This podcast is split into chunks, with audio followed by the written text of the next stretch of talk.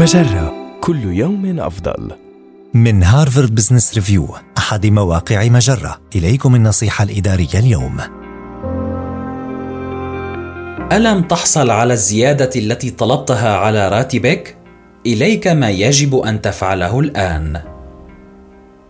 يمكن أن يؤثر رفض طلبك بزيادة راتبك في تقديرك لذاتك على نحو سلبي، لكن لا تفقد الأمل.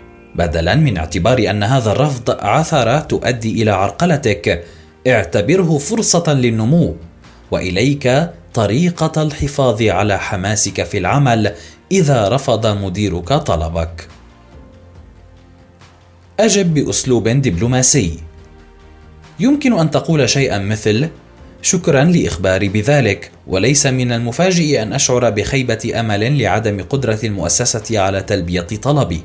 ومع ذلك سألتزم ببذل أفضل ما لدي وآمل أن نتمكن من مواصلة النقاش حول ما يمكنني فعله كي أتمكن من تقديم مساهمات ذات قيمة أكبر. تعمق في البحث.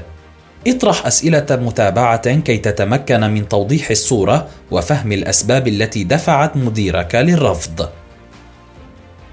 اقترح حلولا بديله إن لم يكن من الممكن زيادة راتبك بسبب الميزانية المحدودة، ففكر في التفاوض على منحك المرونة في أوقات العمل أو السماح لك بالعمل من المنزل أو زيادة أيام إجازاتك المدفوعة.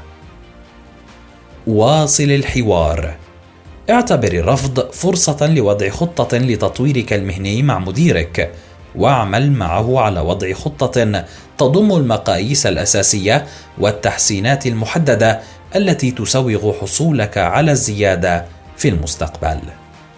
هذه النصيحة من مقال النصيحة الإدارية تأتيكم من هارفارد بزنس ريفيو أحد مواقع مجرة مصدرك الأول لأفضل محتوى عربي على الإنترنت.